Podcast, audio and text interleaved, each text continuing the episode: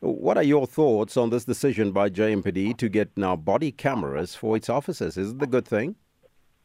I think it's the most welcome uh, introduction or intervention that uh, can help us with uh, improving accountability and also uh, improving transparency. There's a number of uh, incidences that uh, it could help to care, you know, uh, uh, accept drivers, but there's also another way of also capturing evidence on many things that uh, you know police would be would be involved in.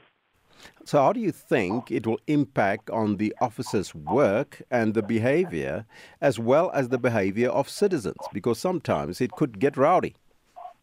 I think the issue will be more of uh, it has proved in terms of studies that uh, you know it does improve uh, improve the interaction between police and citizens, and it actually makes it clear that uh, there will be openness and transparency in whatever happens in the discussion between the two and hence I think there will be pretty much an improved uh, way of doing uh, law enforcement or policing, if you want to call it.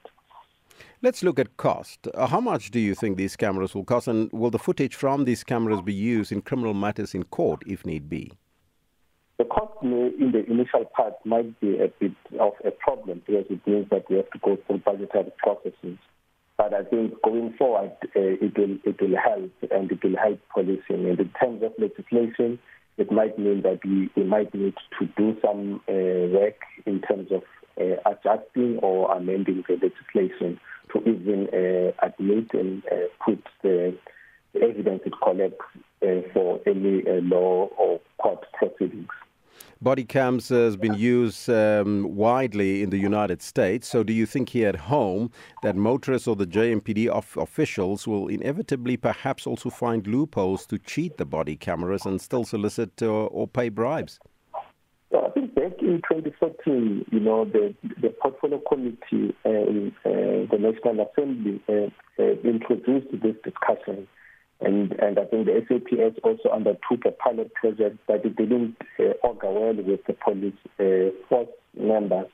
And I think that's where the problem is. But I think with the increased number of incidences and the call to end bribery and, and all those things, it might help, you know, just to also put the police officers in a in a in a good light, you know, that they are conducting a police business uh, transparently and uh, with uh, observing uh, human rights uh, uh, in the way. So I think it is, it is uh, something that should be uh, considered. And as much as the Gauteng we are discussing the issue of introducing a lot of technology to enhance policing, I think one of these will quite be will, will, will quite uh, be uh, welcome.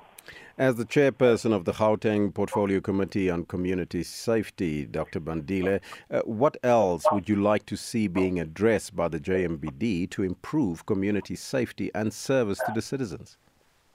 I think uh, the most important one for the for the Metro Police is the issue of uh, enforcement of bylaws, because that's where most of our problems lie, and that's the power that they have in terms of the constitution is to enforce bylaws and uh, we think that part of improving policing uh, would would help uh, in them uh, making sure that they enforce bylaws, you know, that will improve safety.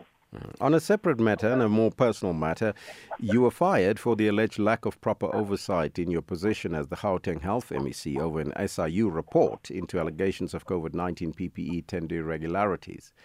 Do you perhaps feel that you were made a scapegoat in this respect? And how does it feel now that your political career, it seems, is back on track?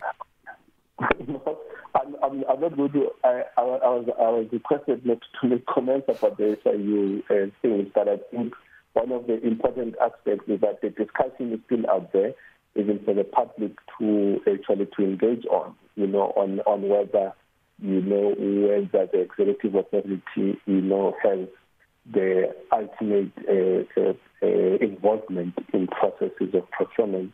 And I think that's where the most of the grey areas. And I think South Africans must continue engaging it as other law uh, makers must continue engaging that process. And I think it's not about the career as but it's about serving the people, and I'll serve the people in whatever um, uh, position that the, the the organization that I belong to uh, decides to mm-hmm. to put me in.